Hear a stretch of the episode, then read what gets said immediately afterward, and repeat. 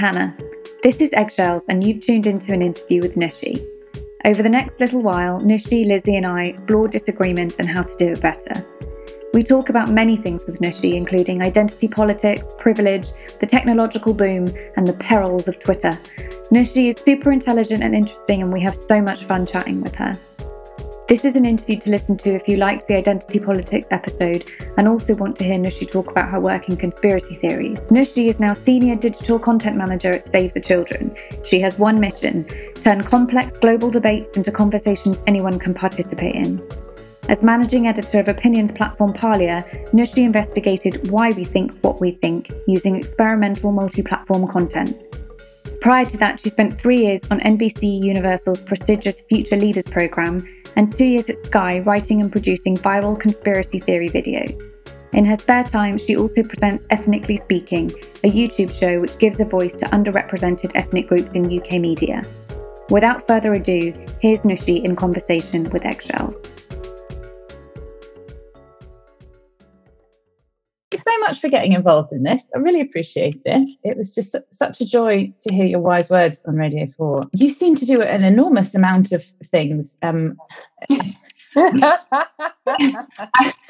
I, found a particularly interesting bit the, the bio that's on on Parlia. It says you're managing editor at Parlia, former future leader at NBC Universal, traversing everything from film distribution to financial news. You made digital shorts about conspiracy theories at Sky, and you may never know whether Iran really did kill Michael Jackson.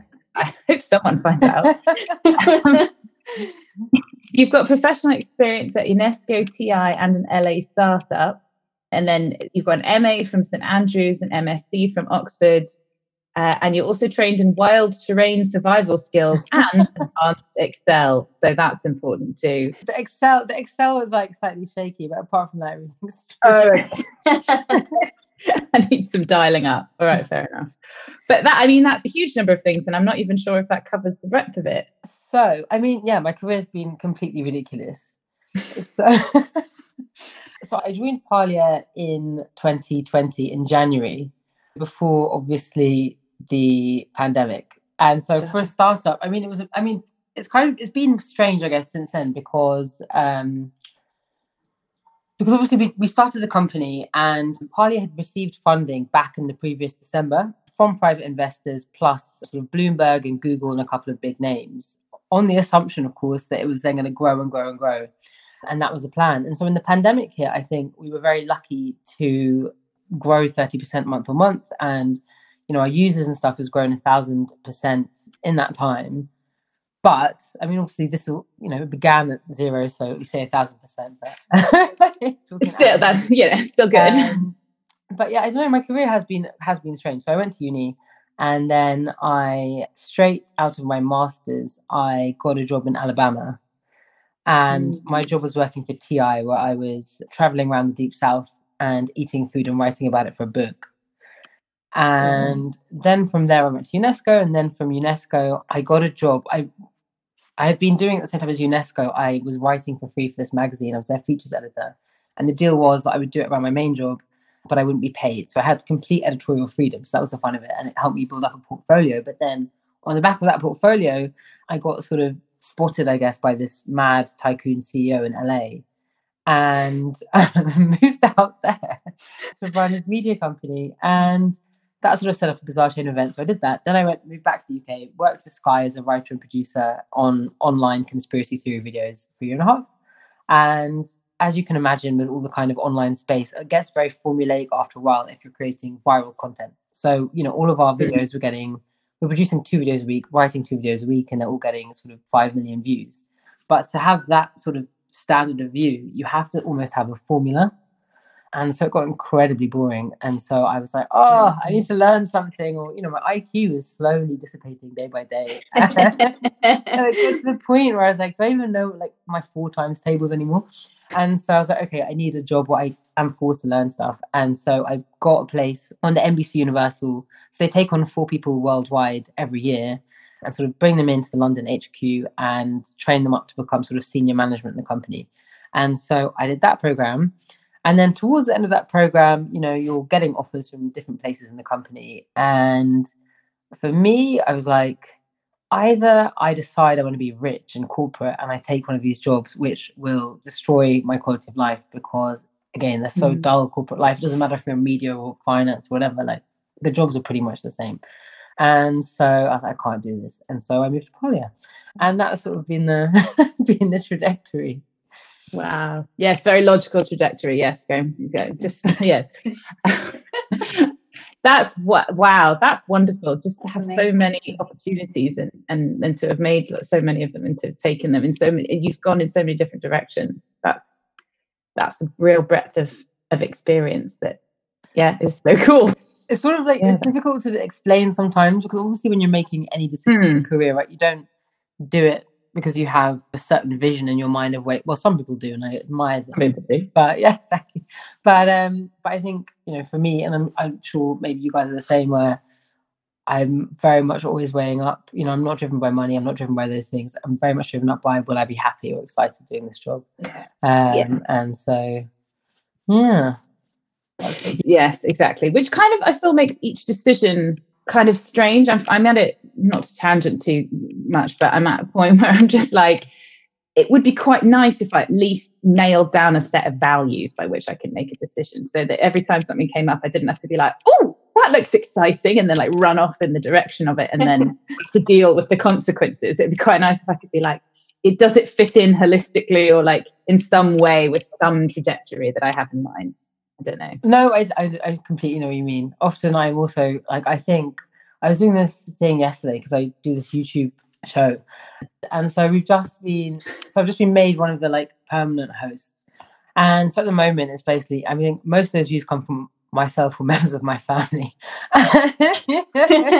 they are valuable. Come on. I mean, yeah, if I didn't have them, like, and one of them, so they were sort of you know, making like you know social media content for these guys, and like they send over a set of questions, you have uh, self recording, whatever. And one of the things was, what would you have told your sixteen year old self? And I was like, the thing I wish I told my sixteen year old self, because I noticed I still do it now, and I wish I'd known earlier, was life isn't an exam. You know, there isn't a right answer to everything, and that's like in real life, you have all these different options, and none of them is the right answer. And if you have trained your mind to know, like, there must be a right answer it's so hard to know which one to take or what to do. Like, you know, even basic decisions. Like I find myself like, oh, I just don't know, you know, try to think intrinsically about like all these different things, but actually seems to chill, just choose one and it will be fine. So I feel the same about career stuff. yeah. I think it, it's sort of similar to like there is no fix to things and there is no kind of if you do this thing then you will achieve happiness and greatness and because then you some people might get there and then they're like but why am i not happy all the time? Or exactly and then like, it's too late for those people. I just think yeah it's so hard just to know. I guess that's the thing as well like we assume that we can know. Yeah. um, what the right yeah. thing is we'll never know and i think come to terms that uncertainty is just crushing and kind of been helped a bit by that pandemic that the world's come to terms with so much uncertainty. Mm. Like. Yeah, very true. Yeah, hopefully, this is the most uncertain period we'll ever experience. yes, I hope so too. All right, nice one. Well, shall we crack on with some questions? So, Eggshells is a well, it started out as a sort of a platform, but we've really honed it at the moment into being a podcast, at least to start with, and trying to give ourselves some stepping stones. And its whole aim is to help people disagree well. So it started really in the summer of last year. My main trigger was living in Chicago and finding that there was a, a wide variety of responses to the Black Lives Matter protests and finding that conversations were often filled with conflict or vitriol, not very nice things. And just thinking about how much I enjoyed communication, how it's a sort of thread throughout all the different work that I do and how I was walking towards many of these conversations, and a lot of people around me were walking away from them. And I found that an interesting thing. And then I spoke to Hannah about it, and she was like, Yeah, I'm on board. Let's talk about this more. And uh, we basically went into a deep dive of lots of different. I'm going to say research, but you know that was it was a lot of like other podcasts and articles and journals, but also different sort of ways that people have talked about conflict and disagreement. And we ended up with that we've we've ended up approaching it from quite a kind of a we we're trying to understand why it's difficult to disagree. And then we're trying to give people translate that into practical tools for doing it better.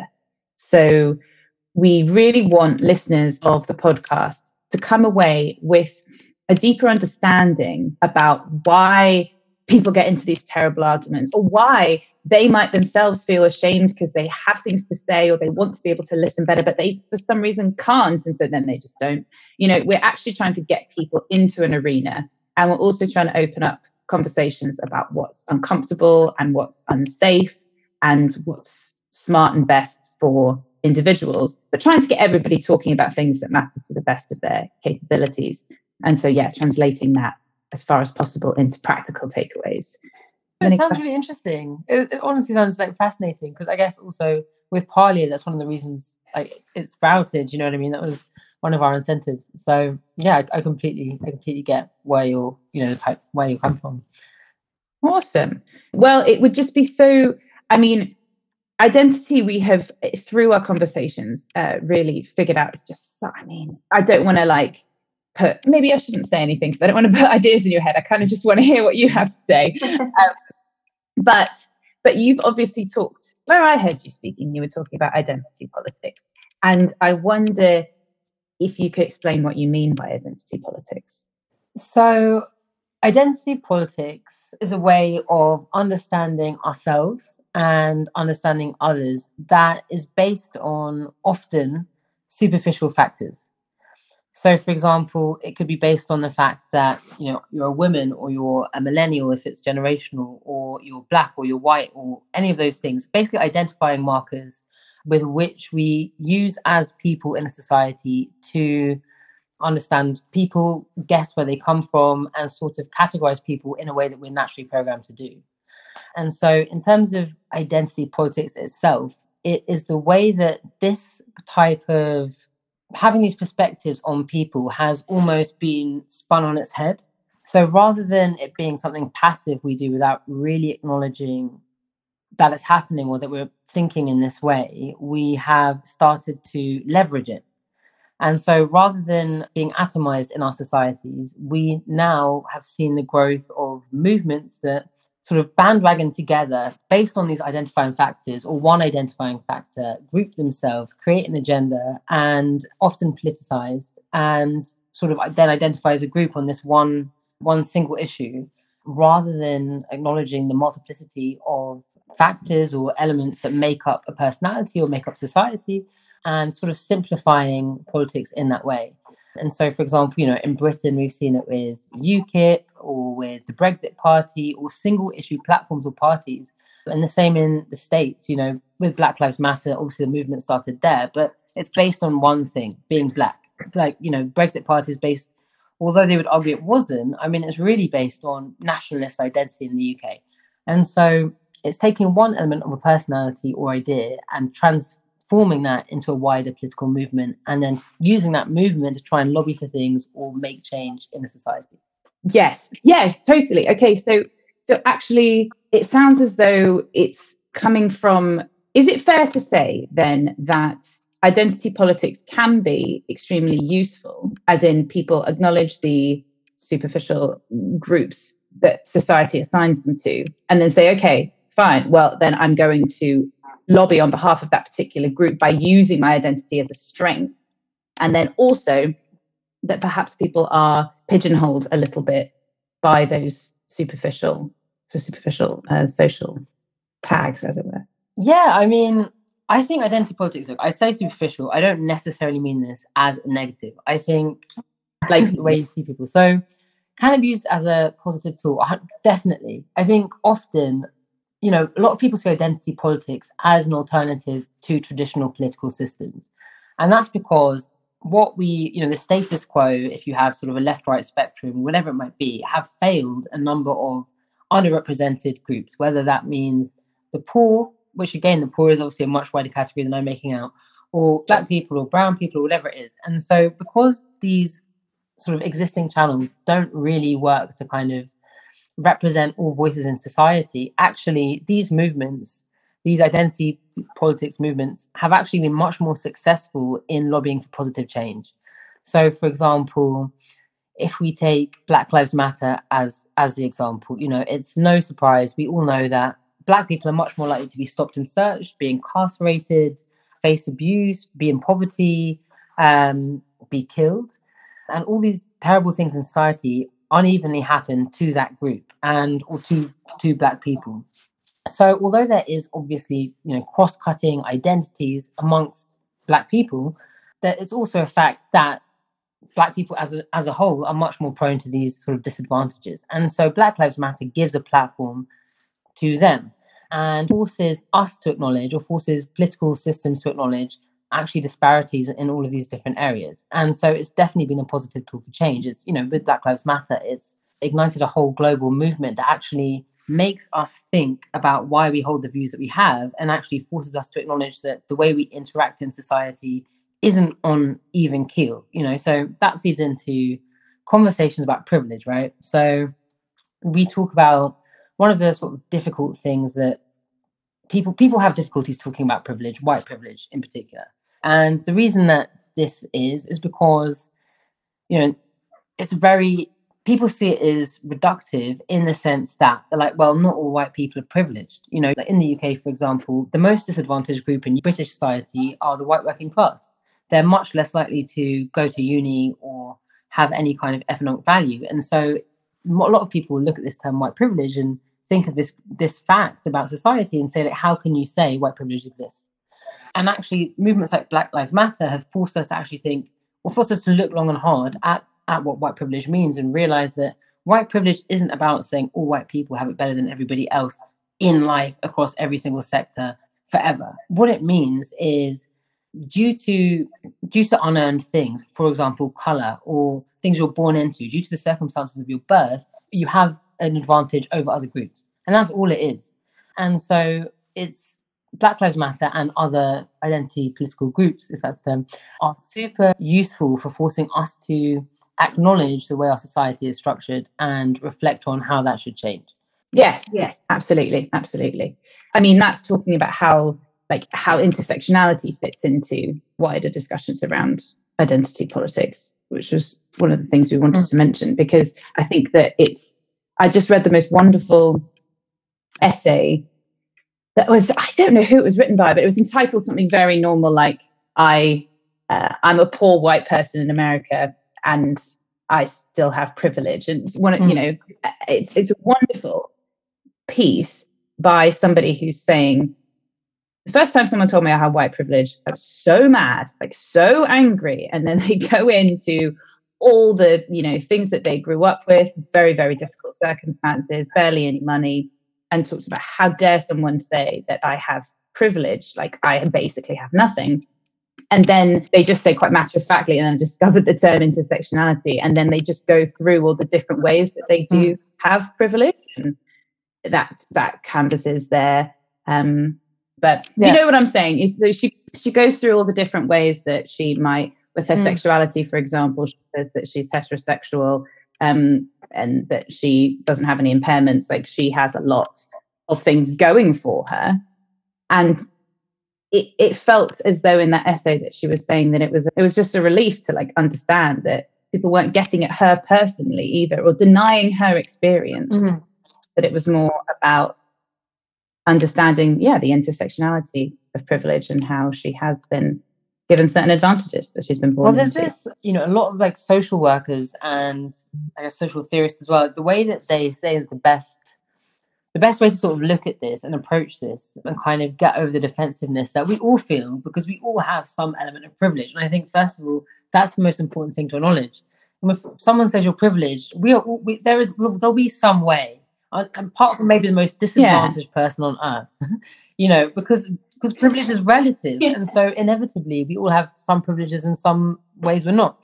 And people get very defensive about you know you calling out their privilege because they think it means that you've had an easy life. That is not the case at all. And so the tool that these guys tend to use, which I think is really useful, is saying, in what ways are you disadvantaged? And that's the that's the that's the best way into the, those kind of conversations. And you know, like for example, if it were me, if I wanted to answer that question, I'd say, well, like I'm a woman, I'm an ethnic minority, I grew up in a single parent household. But then at the same time, this follow up question would be, in what ways do you have privilege? And once you've kind of set that as a groundwork, i.e., dispelling the myth that you've had this super charmed life, I could also say, look, I've been extremely well educated. I have always had food on the table. I, I, grew up in London, one of the most like metropolitan cities in the world. Like I'm well traveled, like all these different things that actually the point is like our identities are so complex. And I think that's like the easiest mm. way to kind of theorize intersectionality is, you know, if you look at yourself and kind of split it up into those two different, you know, columns almost, and look at how all those different factors make up you and relative to other people are both privileged and not privileged.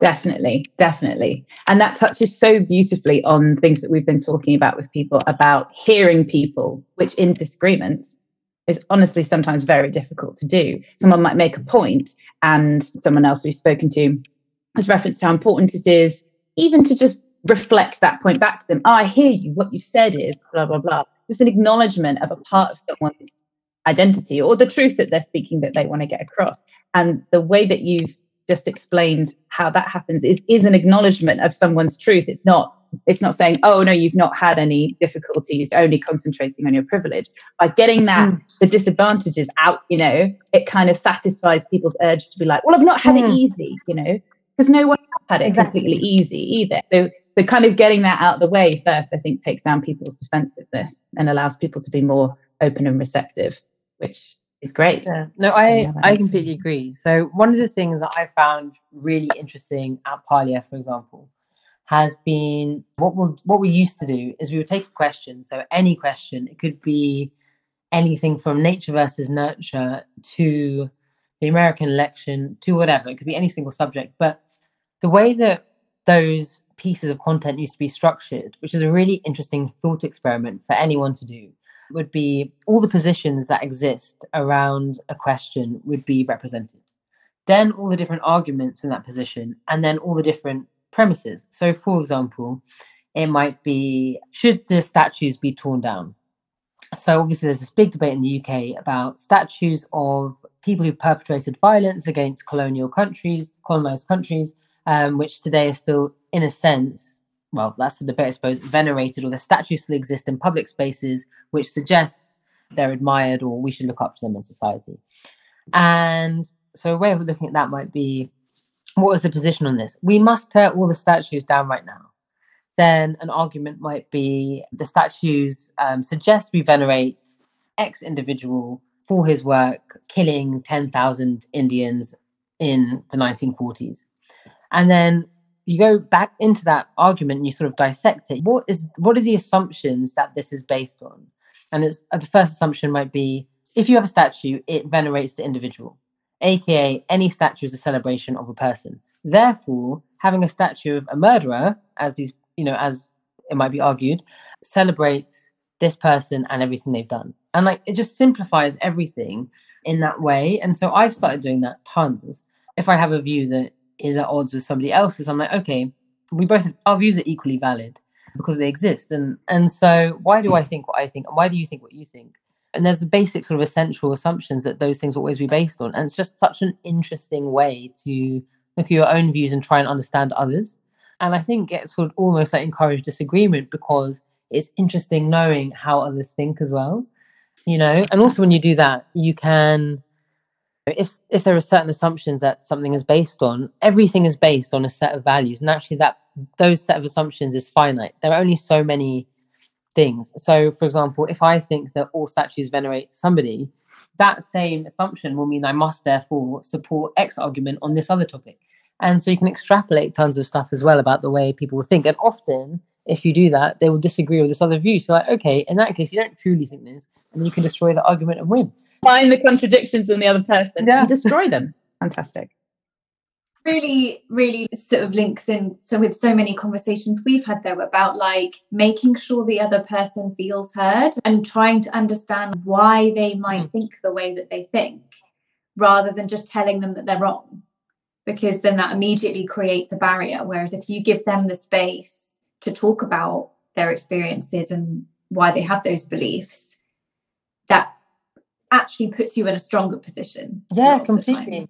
Because they they don't feel so defensive. No, I can I completely agree. I was at a socially distanced garden um a week ago and I was meeting my friend's boyfriend for the first time and we had a conversation where he was saying to me, he said, you know, the problem with all this diversity and multiculturalism and Black Lives Matter is the fact it's taking place in Britain and Britain is a white country. He's like, you can't deny the fact. And I was like, wow, you know, I so rarely, I don't hear this view outside from like, you know, on the radio or sort of, you know, that kind of thing. And I was like, this absolutely fascinates me. And then we sort of moved on yeah. to Jordan Peterson. And he was saying, so Jordan Peterson, obviously a very controversial academic. Again, I had always assumed that everyone must have the same view as me of this man, which is that he's very poisonous. You know, he trumpets this very outdated traditional idea of male and female roles and all this kind of thing. And so I assume that most people in our age group, millennials, would also hold this view. Anyway, he was like, I've got VIP tickets to the Jordan Peterson conference. And I think he's this, you know, arbiter for change. And like he says all these things. And I'm like, this is interesting because your girlfriend, my friend, you know, she's a successful independent woman. She's nothing like the women that he describes or thinks that should exist. Um, but it was super interesting. And as so to come back, like I was just, you know, listen to him exactly. You have to hear these people out, hear anybody out who doesn't agree with your sort of worldview. And although, you know, at the end, is that a thing where disagreement isn't always about changing someone's mind, often it's about informing your own. And I left that conversation and I thanked him. And I was like, you know, I will never agree with anything you think. I well, at this moment in my life, I won't anyway. But it's so informative. Like it's such an exciting way to to sort of learn. And so that's the other thing about disagreement. You know, I think we as a culturally we have this fear of it because we assume it must it must be about sort of hating the other person when actually it's nothing to do with that. You know, it actually is more exciting, it's more of a challenge and often more fun than chatting to your friends who have exactly the same views as you. Totally. Yeah, that, totally. That's exactly. That's so that's so wonderful. And the fact that you went back and thanked him at the end because you're like, my God, you've really given me some some honestly mm. new information. You know, you didn't know that actually anybody thought this who was in your social circle.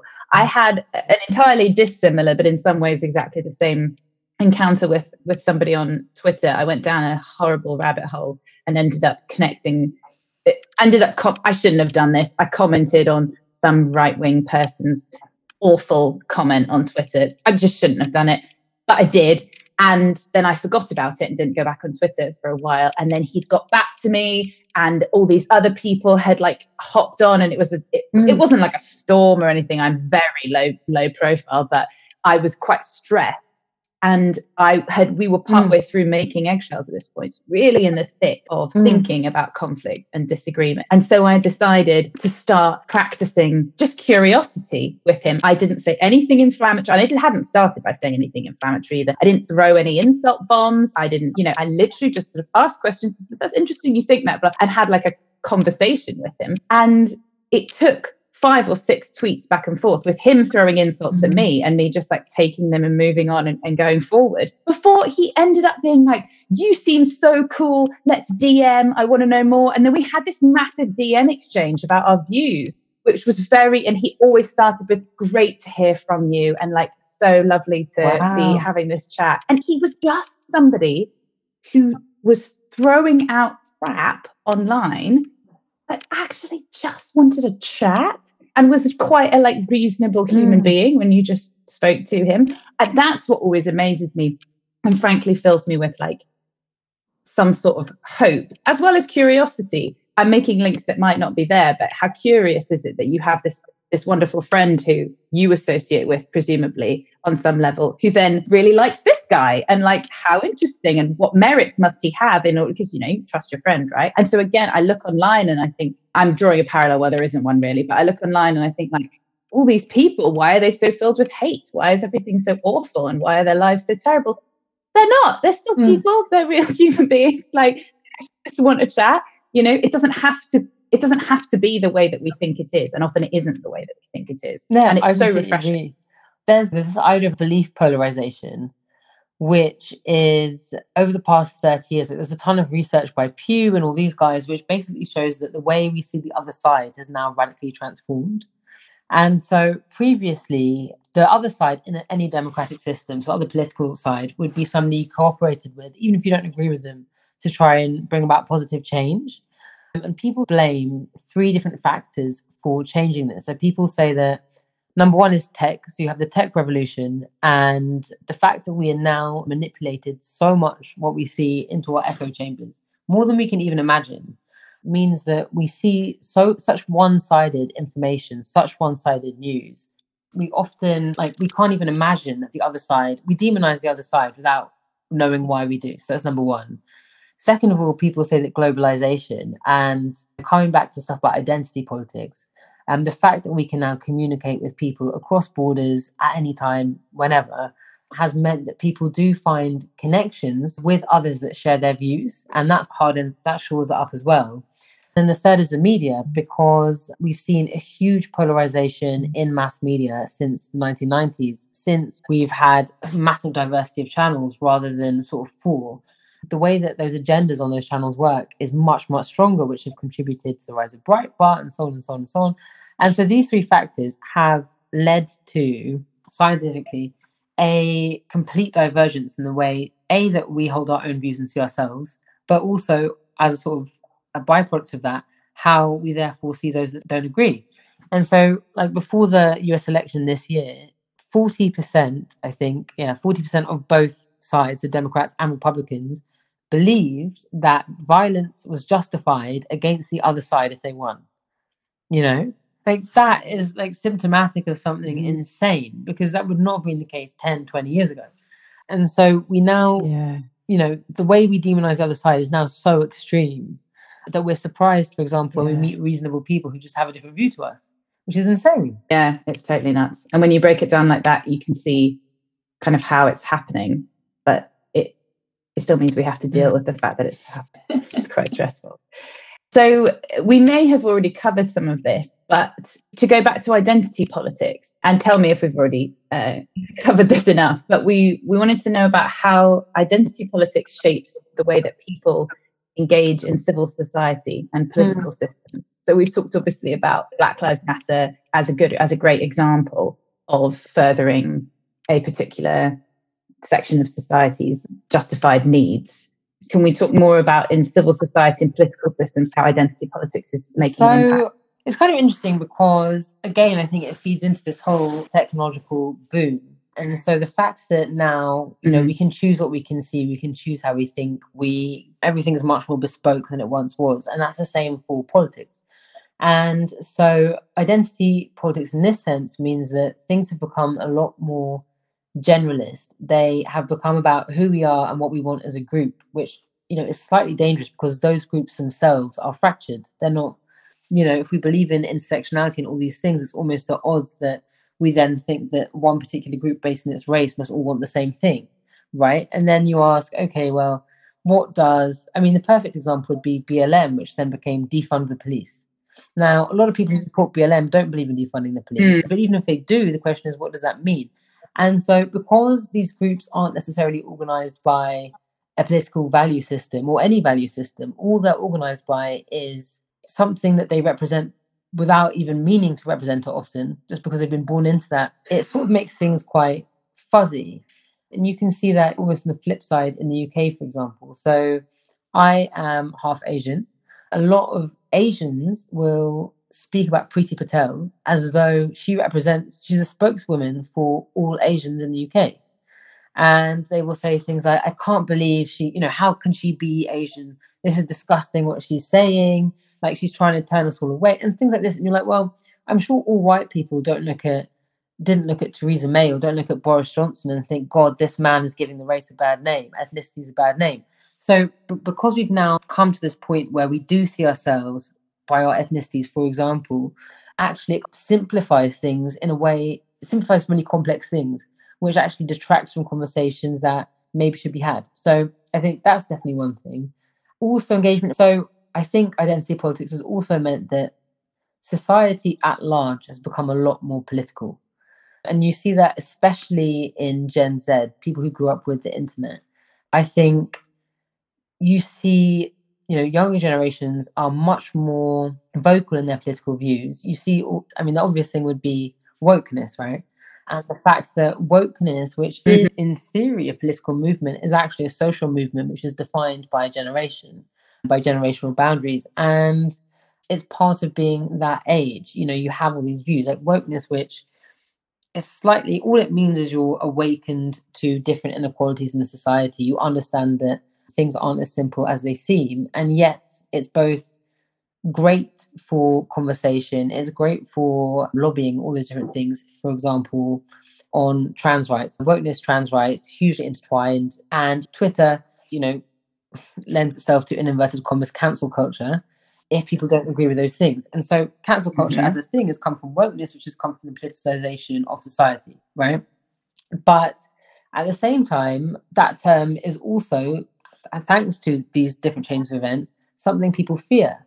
Because, you know, if you don't agree or don't conform to everything that this very vague, ambiguous band stands for, if you're in that generation or any generation, you suddenly become public enemy number one. And that is because everyone is political, but no one knows what it means. All they know is they identify with this one term. And that term is an identity that we all have to subscribe to on every single level.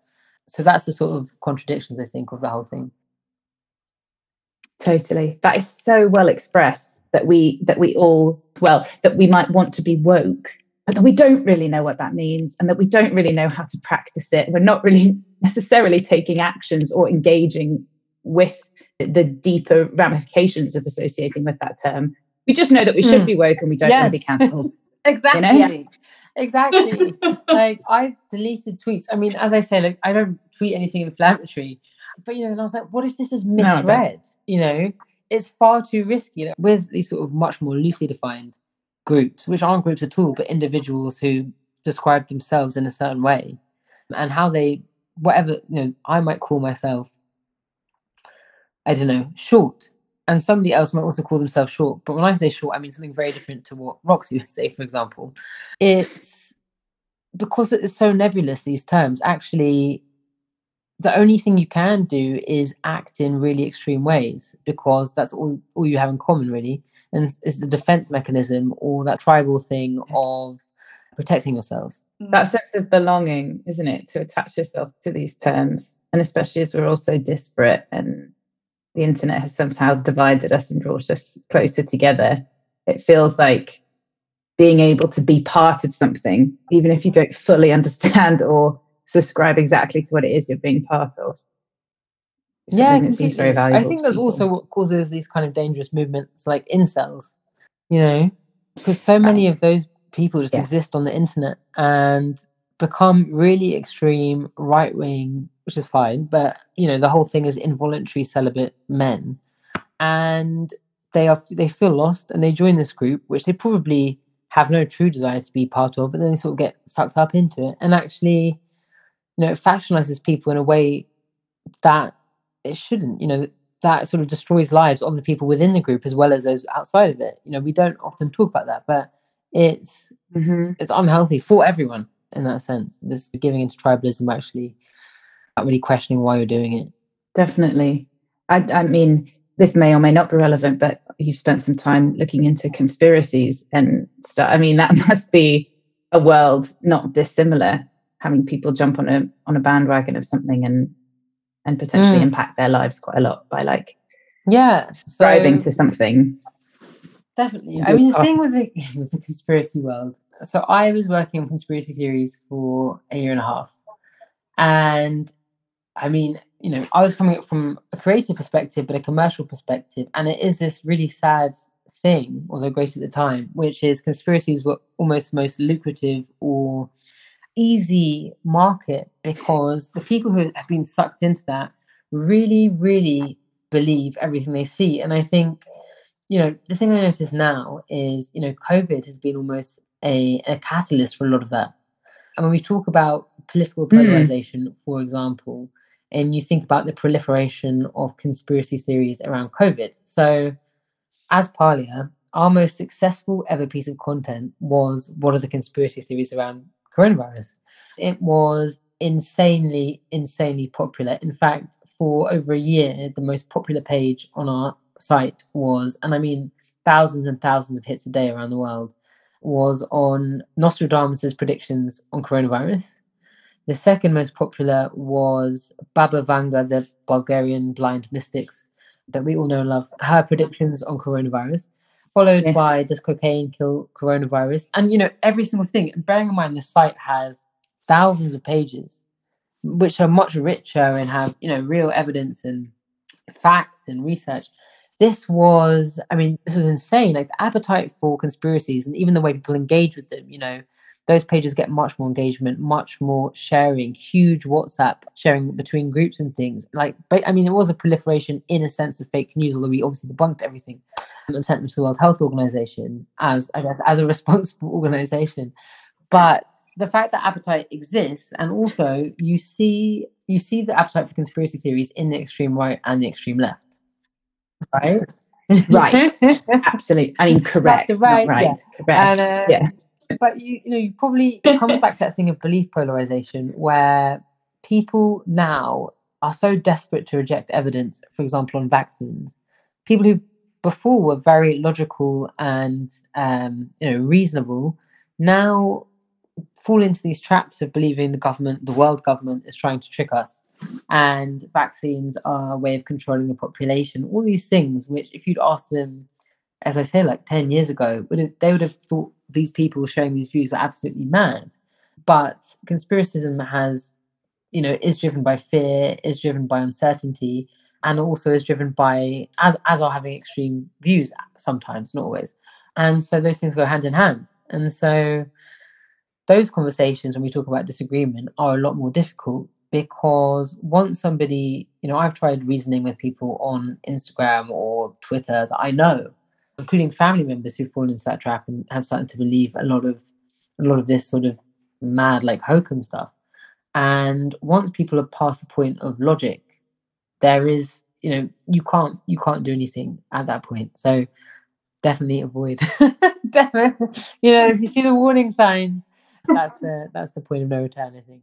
Yeah, yeah, I think that's that's sad but true. I mean, just offering mm. some some compassion and and and frankly steering clear of those topics and, unless you're unless they bring them up maybe because yeah that's tough you're right mm. can we cycle all the way back jumping around a little bit so you mentioned before white privilege as a term that gets a lot of people's backs up so what why do you think people disagree over the term white privilege or just mm. generally the idea of privilege we've talked about this a little bit but it just seems um, so inflammatory. So sometimes. partially, I think people disagree over white privilege because, as I say, it's an affront to their to something they don't have control over. So that's one thing. Is why should they be insulted or, in a way, you know, they fear having to suffer as a result of something they haven't done. You know, in the same way that we say racism someone who's born shouldn't be disadvantaged because of the color of their skin, and we usually apply that to non-white communities. I think a lot of white people feel the same way about, you know, the same conversation. Why should they be seen as privileged because they were because they were born as a white person? And so it's actually quite, you know, in that way it can be seen as quite offensive. And as I said, I also think it's that thing of acknowledging that white privilege doesn't mean that you are not disadvantaged in other ways. You know, like you were you were saying about this article you read, there are a lot of cross-cutting factors that may may be more more important or less important depending on your life. You know, that's the point of sort of acknowledging everyone's circumstances or your circumstances and seeing it in that way. But I think also there's this, you know, there's a concept of white fragility, which I think often feeds into these conversations, which is obviously the theory that if you say, if you suggest to somebody, a white person, that their view is in any way racist or racialized or a worldview that, you know, doesn't see everyone as equals, people sort of shut you down or won't acknowledge it or shy away or get offended or upset. Which I mean, we see a lot, and not just in racism. You see that a lot when people are confronted with something they don't like about themselves. And I think white privilege is very divisive more than any other because people don't have control over it. And there are these facts, like I was saying earlier, about, you know, the white working class being much more disadvantaged even than any other racial group. So it's not as simple as it first seems. And I think that is often why people have an issue with it. Yeah. Yeah. Yeah, totally. And white, you're right to bring up white, white fragility as well, because it's so, I, have seen it unpacked quite usefully on different platforms, thinking about, frankly, not, not taking it so personally when someone levels a societal thing at you. Um, yeah, I don't really know how to unpack that more, but I've just seen it. I just just the other day, and this isn't necessarily.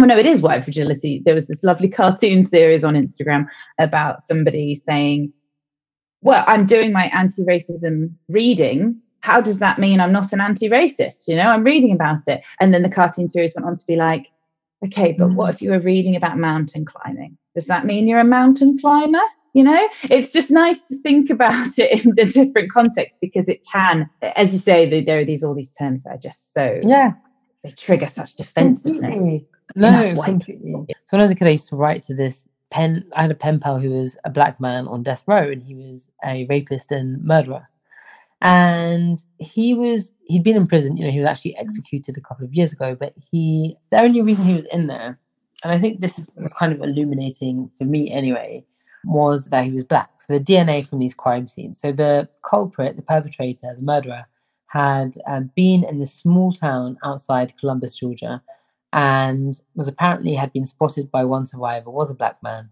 had broken into um, a number of houses of elderly women and uh, raped them, and then strangled them with a, a pair of tights. And anyway, this guy Carlton was found, even though he wasn't um, at any of the scenes of any of these crimes and wasn't the person who was, you know, resembled. The one survivor said it wasn't him or whatever it was, um, but his DNA evidence didn't match any of the bodies.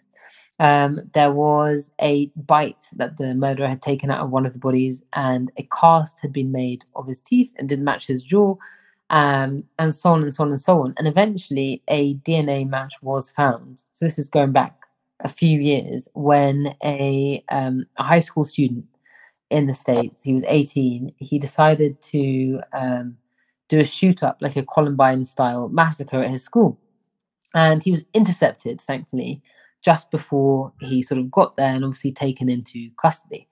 And when he was in custody, they were like, you know, what is going on here? So they took the gun and they sort of DNA swapped the gun because he wouldn't say where he got it from. And um, the interesting thing was they had one match in their system for the DNA on this gun and a match the killer. But the killings had happened sort of 40, 35 years previously. And so, but this dude was 18. So, like, what is going on? Um, and so then he's like, it's my father's gun. So they're like, okay, so your father's gun. So they're like, okay, we found the guy. So take him in, take his DNA. Doesn't match. So they're like, what is going on here? So then they're like, what was he wearing? And so they get his jacket and they swab the inside of the pocket in which he was holding the gun. And that's a 100% match. This pocket is soaked in the DNA from the scene. And then they're like, Where did you get this jacket from? And he got it from an Army and Navy surplus store where, you know, everything had been anonymized and sent round. But the point being, they'd found this DNA match, which was completely different to Carlton Gary, the student on death row, and you know, and so on and so on and so on. And so the appeal went on and on and on. And in the end, so basically the original trial, sort of to break back, so the original trial had been in this very sort of old school, racist, traditional part of Georgia where everyone belonged to this, you know, white public private members club, country club, and the judge was the grandson of the guy who had done the final legal lynching in the state of Georgia. And so there's this long history of sort of racism and blaming sort of non-white black communities and so on and so on. And even though this man had not even been in the state during one the time of one of the murders, um, he was still convicted despite you know these irregularities and absence of evidence. And so, you know, when we talk about white privilege, also, I think it's very. I had a couple of points on that. I guess one thing is, you know, this case that I'm discussing is, you know, it's not super common, but it's also not atypical. You know, like we see all the time people who are exonerated or not exonerated really scant evidence, which happens essentially, you know, it does happen much more to black communities more than any other.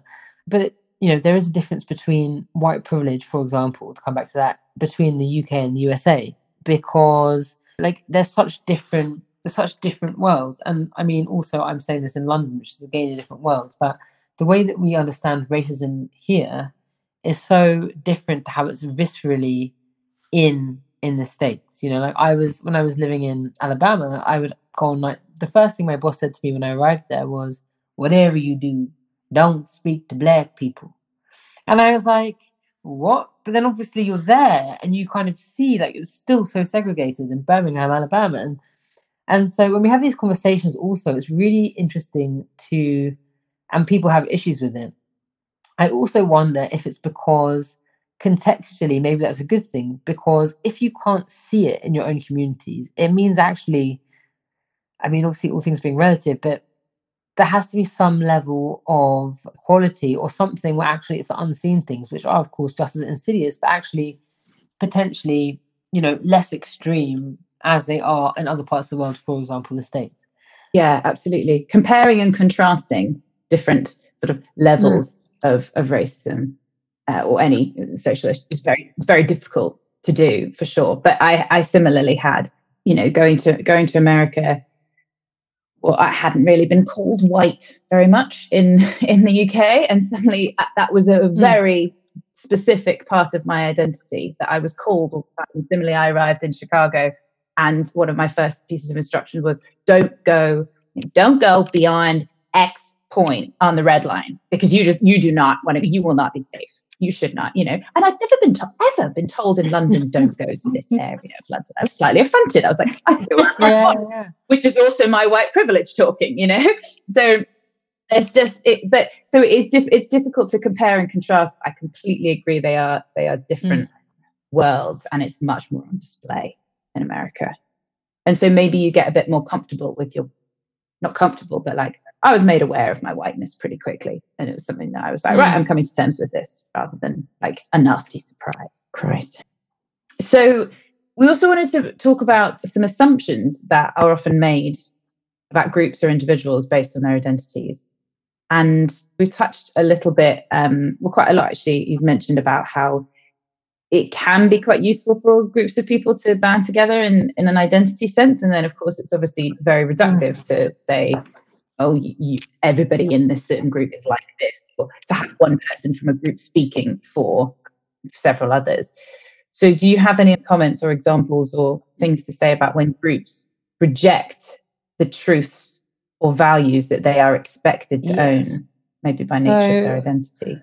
I think there are a couple of examples that come to mind. So, one of them would be I mean, I've spoken so much about race, so I will um, which is fat people. And so I think, you know, historically, up until maybe two or three years ago, if you were a fat woman, you were meant to be invisible. You were meant to be ashamed of how you looked. You were meant to hide yourself in baggy clothes or whatever, whatever. And that was, you know, that the fact that also that's the other thing of where does this idea that we have other people come from? And that idea obviously came from the fact that historically, and even now, of course, women are commoditized our bodies are commoditized. We are a product we are not a we're not human beings in the same way that men are and obviously this feeds into gender inequalities and all these different things.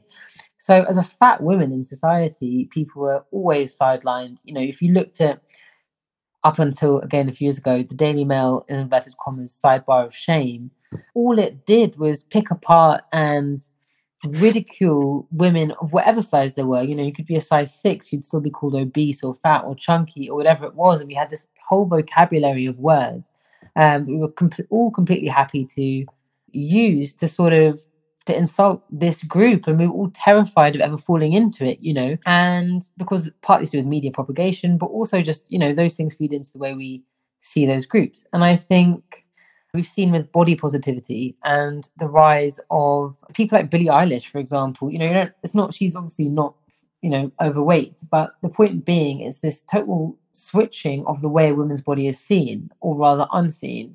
Um, and rather than the value being on, you know, how toned you are or how much you weigh, what I really admire about her is she wears super baggy clothes and is trying to switch the narrative in that sense. And you see tons of larger women who now are proud of who they are or you know presenting this idea of owning your body your body is a is something that's healthy it serves you it operates you couldn't live without it it's not about your size. And, you know, that obviously has been critiqued a lot, right? So you have a lot of people who say this view of this representation of obese women is uh, promotes really unhealthy ideals, expectations. It's a window dressing. But I think for a lot of people, it's been extremely empowering.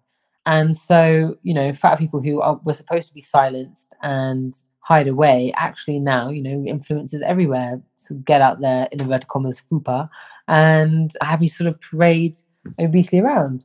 And yeah, so, but at the same time, though, I'm saying this, and I'm saying it as though this is kind of the celebratory end goal, which means that equality has been achieved. And obviously, that's not the case, right? So you have a huge obesity crisis, you have right. rising eating disorders.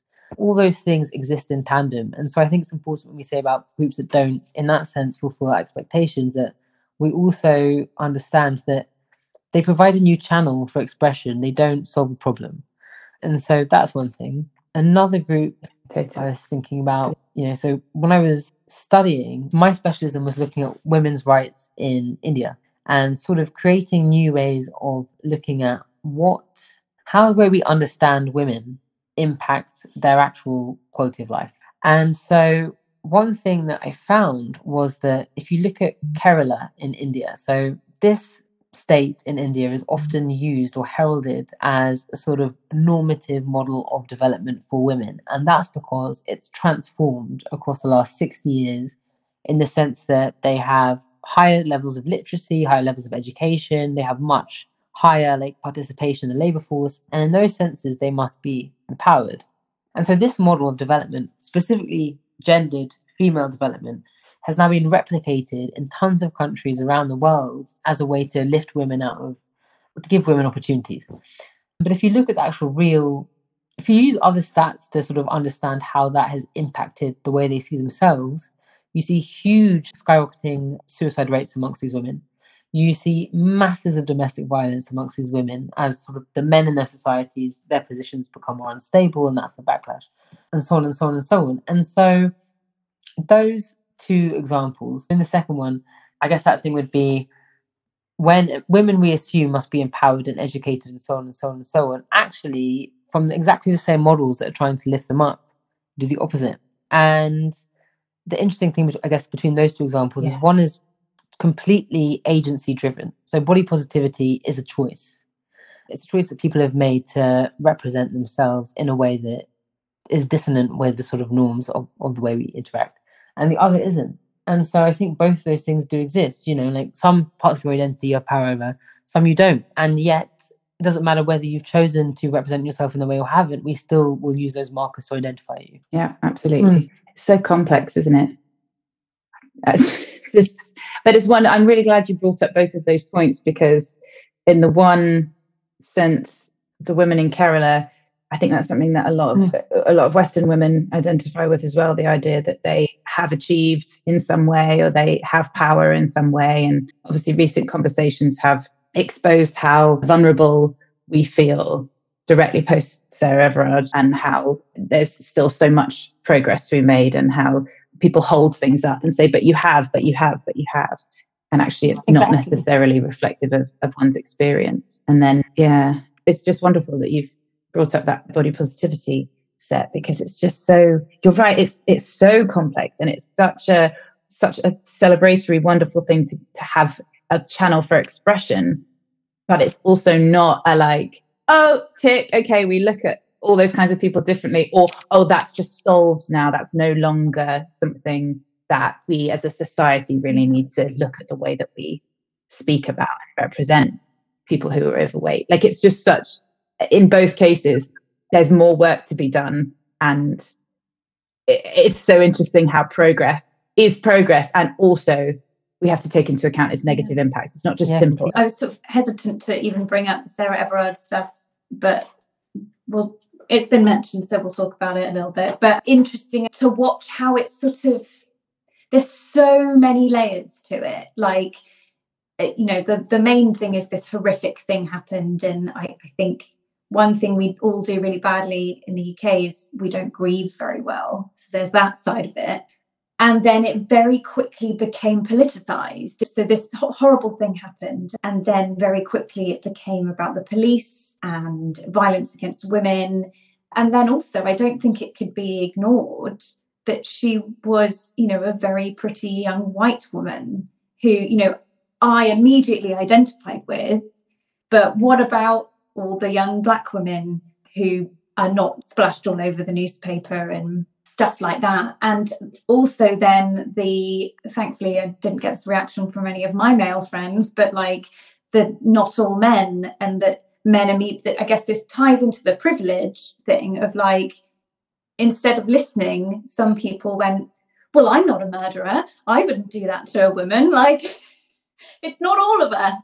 And they missed the point of of what we were trying to say. But it's sort of, I guess the point I'm trying to make is it's it's so layered with this awful thing that happened and nuanced that there's what five conversations that you can have off yeah. off of that. And it's it's mm-hmm. just not simple or straightforward. Like at all. No. I remember like one of my friends sent me this screenshot no. of Instagram and we completely disagreed on this. So she is she is a blonde white woman and she was saying, Oh, don't you agree so much with what this person has said? And what the person had said, it was a trans woman who was black.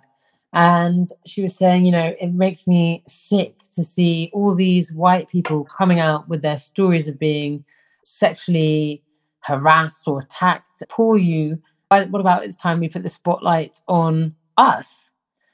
Because, you know, as a black trans person, she was, you know, in theory, like statistically much more likely to be attacked.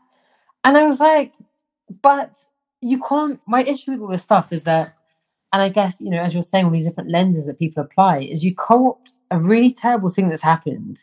And rather than using it to uplift everybody, you know what you do by sort of ridiculing other people's experiences and the fact that they feel brave enough to speak mm. out is creating a hierarchy of of misfortune if i get attacked or if a less able-bodied person who's trans and so on and so on is attacked like we're both attacked it's just as bad you know? And so i think also with those with sarah everard in particular there was this what what should have been a national conversation actually about purely the public safety of women in public spaces or safety of anyone in public spaces in fact then yeah. got sort of hijacked by lots of different interest groups identity groups and became actually a means to sort of say okay this has happened to me or this is happening to us. And like well i don't disagree with that it was my view it was like wrongly timed and actually you need to have the initial conversation before you can start bringing all the other stuff or nothing ever gets resolved because like people were talking about uh, blessing Olusegun, right? The black woman who went for a walk when she was doing an internship, I think, in Brighton or one of the Sussex towns, and was found dead on the beach. yeah, um, with like her shoes missing and so on. And the fact that this was like an open and shut case, and saying these are two very similar examples um, of something happening, but because this woman was black and because she was white. And again, I think it just simplifies it so much. I mean, this is my view now, but it's more you know, Sarah Everard was a national story because she was spotted on Clapham Common, was on the phone, and then disappeared off the face of the earth from central London. You know, blessing. I mean, this is a terrible, terrible story, and also I don't mean to detract from that, but it's a completely different circumstances. There was no manhunt, there was none of those things, and actually, that is why. But again, obviously, the race, you know, race is a huge factor. Like black men are three times more likely to be killed or attacked than any other group, or you know, I guess the equivalent would be white men, and so there are all these intersecting things as well. But I think often the fact that we're all so keen to, and rightly so, we should all want to fight our corner and fight the corner for those who we rep- not represent, but who are similar to us, who we identify with. But you know, it's often done in a really unproductive way. And I yeah. think this was that you know Sarah Everard was the perfect example of that. I completely yeah. agree. I think yeah, it would timing was pretty poor because yeah absolutely you know a lot of the stuff we all do agree with but don't do it now come on exactly. Um, and it sometimes can become a bit of a competition of who's had more pain, yeah. who's experienced more horrific things, who's got the most trauma. Yes. Honestly, this is like this is so true. You know, and I find that in conversations often a lot, you know, when this is the thing exactly we also when we talk about conversations about privilege, it becomes, as you say, that people become competitive about how hard their lives are. And nine times out of ten, especially the people I meet most likely to meet, especially over lockdown, we're not meeting new people, are quite similar to me. Like our lives, of course, have ups and downs, but you know, it's not like living in a Mumbai slum. You know what I mean? Like selling your children for bread. Like it's not really yeah. that materially different to, to our lives are pretty similar. And us saying, well, this happened to me, this happened to me, it's a bit like, to what end? Like, what are you trying to get out of this conversation? Like, are you trying to say that, like, I'm entitled? Are you trying, or you're entitled, yeah. or whatever? Or am I saying, you, you know, I don't know. But I think we have also created this culture where we feel we need to justify yeah. why we think something, why we feel something, or justify why our views are valid. You know, it's like, well, if I haven't suffered, then there's no reason to listen to me. Mm-hmm. So we almost see our own lives or see, you know, through that lens and try and make, you know, that's the way to be heard. That's an excellent point. Yeah, no, absolutely. The the idea that that trauma is in some way valuable and is like a way that you can get somebody to pay attention to you. I mean, it's it's quite amazing how we've made that. Maybe it comes from a greater general focus in society on like emotion and emotional hmm. experience mm. and stuff that really needs to be paid attention to. You know, people's genuine trauma does need to be paid attention to. It deserves that attention. But of course, it's not as simple as that. So we had one more thing that we wanted to talk about. So here we have you said, oh, you said, Nushy, on, on, on Radio 4, you said, every side of the political spectrum is engaged in debate about different kinds of identity. So, how do you think this debate is going? And like, um, what are its implications? So, I think the debate is going furiously in the sense that it's very impassioned. You know, people, for example, I mean, the coup in the capital is the perfect example of this, right? You have white nationalists dressed as bear hunters um, storm, storming their government. You know, like every single side is wild. Every single side is behaving in a way that in any other time would be considered, you know, it just wouldn't be unfathomable. Even now it's unfathomable. We've sort of normalized it because we're in a pandemic, but it's you know, the stakes getting higher. So it's a debate, you know, and as I say, it's this thing of belief polarization, which is so different to political polarization. You know, political polarization is an issues led thing. And on issues, groups are also more polarized than ever before on things like immigration, but, you know, have complete different views. But actually, there's a lot more that is now sort of broadly consensus. So, for example, LGBT rights or abortion, or things that perhaps before weren't all kind of universally agreed on as as right or wrong. But this belief polarization means that means that the debate, I think, well, I don't think there is a debate. I think there are multiple debates. First of all, you know, what like what is the debate we're talking about? Is the debate should we should we have affiliations based on really nebulous identities? I mean, that kind of debate is, you know, it's spiraling, and I think actually what we're seeing now is it's sort of coming to a to a stop in the sense that it's no longer sort of picking up pace as it once was. So, for example, last summer or last year, it was at an all time high. People were taking to the streets, burning things. Towards the end of the year, as I say, storming the government. Whatever your identity was, you felt that you weren't being listened to, and people feel voiceless. And that's why these groups argue for what they think. And I think now that a lot of these conversations are in the mainstream, so even people who before would reject the idea of privilege are now having to acknowledge it. They're now having to discuss it. And the fact that people are even having those conversations lends itself to um, a more kind of democratic way of democratic forms of communication, and those groups no longer feeling that they aren't listened to. And so, how does the debate end? Does it end in practical action? Um, I think up to now, people haven't really needed to. I think I think the priority is changing. So I think last year and sort of the years prior, when identity politics became a huge thing, say from Brexit to BLM to to the end of Trump's reign. I think that it was all about making yourself known, making yourself heard. And now I think people have realized that the world is listening. They may just not agree. And so what we're seeing now is people actually having to formulate agendas based on their their passions and their feelings. You see much more kind of cross-cutting alliances that are being made. And that is all over the world. You know, you see it even electorally. So Israel just had an election. They are one of the most you know, unsurprisingly, the identity politics in Israel is pretty bad. Uh, it's, pretty, it's pretty extreme. You know, and they're a case in point because you know they also sort yeah. of lens into the rest of the world. Because you know, this conversation, like what I've said, has been very Western centric, but you know, the world is obviously much larger than that. And so Israel's recent election, Netanyahu has obviously had the reign for so long, didn't win a majority, and is now, you know, in the government.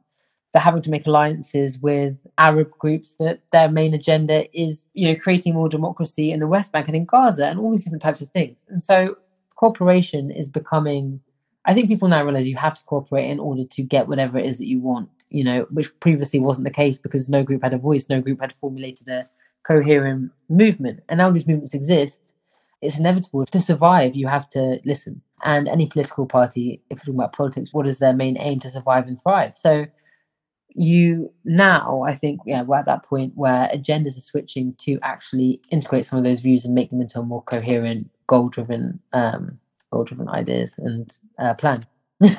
what do you think? that sounds very hopeful in some ways. It sounds, I mean, I think I agree with the picture that you're painting. And I also see mm. a sort of, I know everyone always says history repeats itself, but I can see that people emerge and say, oh, my, my voice and my particular things aren't being heard and expressed. So I'm joining a movement and I'm expressing my voice. And then everybody's doing that. And then we all reach ahead and then we all realize that to get anything done, we have to cooperate with each other. And so we cooperate with each other. And gradually we become merged into this one voice. Yeah. And then people start saying, my God, my particular voice isn't being represented. I bet, and then they start, start to get.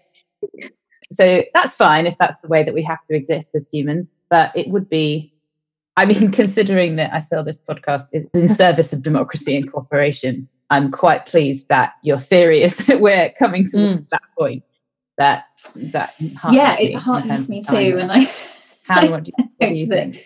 we continue in that way. I was i mean i don't know if this is along the same sort of subject but it's making me think about like how we the people put certain people in power. So people like trump he didn't get there on his own. We obviously we didn't put him there but like you know the people put people there and then we hopefully learn lessons from it. So I, I guess what I'm in a hopeful sense of like, let's put some different people there now. let's learn from the people that we did give power to. Do you think there's also this thing though, which is like, so for example, say five, six years ago, there was this huge fear, and even now you have obviously like Orban in Hungary, or you know these leaders who really are capitalizing on nationalism and using that to bring in really severe right wing policies. But this huge wave that previously with Trump or whatever, as you say, he didn't get in there by himself. But this populist fear, or obviously not everyone has, you know, these leaders got in, but that many felt that populism was sweeping Europe and also mm. sweeping the Americas. And maybe I'm wrong, because obviously we do have these populist leaders like, you know, Bolsonaro and so on and so on around the world. But it seems I think populism has failed a lot of people, you know, and so those groups still don't have a leader, and I guess that's the the disenfranchised still don't have somebody who speaks for them, and you know that's what they wanted. And actually, you know, we see when we think of Trump, for example, we see extreme images on you know rallies and whatever it might be, but you see that for anyone who's a political leader anywhere in the world. Mm. It's just we have been like taught to feel fear when we feel when we see those things. But I no longer, I don't know, like I don't feel that fear anymore because in the UK, for example, there has been such a backlash. And, you know, Biden did get in and has vowed to listen to those communities. And so I've sort, you know, you mm. see that sort of dial turning slightly. Yeah. Yeah, absolutely. I mean, I think uh, unfortunately, really, because you kind of wish it wasn't the case, but America is is such a temperature check, I think, for the Western world, or at least for my understanding of the Western world in, in that sense. And Biden getting in was just the most enormous relief. And I think that if if Trump had got back in, it would I, I would still have a level of, of fear that I that I don't really have anymore.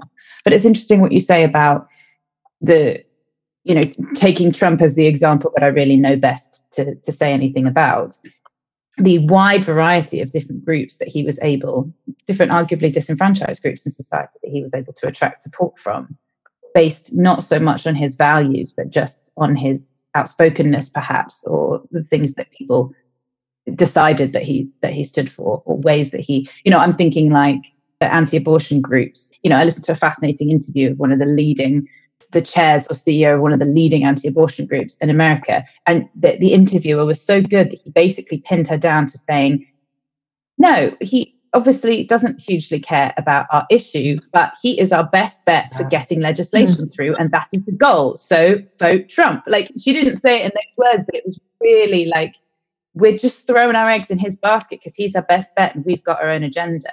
And I'm taking on a little bit what you said, but just about disenfranchised groups. I think it's when, especially if you're disenfranchised uh, as a group, it's such it's such a wonderful thing. And I'll speak to my experience as a woman, I suppose. When I see someone mm. up there saying something that sounds like me or that I get or is for me, I'm like, yes, you know, that gets me going. And I can see how if Trump or any populist that is able to harness that is very powerful. And then to go back to what you were actually just saying, yeah, I, I hope that Biden being in power and mm. everybody here, everybody, gross generalization, many people yeah. here being really pissed off at the, at the conservative government at the moment. Hopefully that signals less fear for us personally in the future.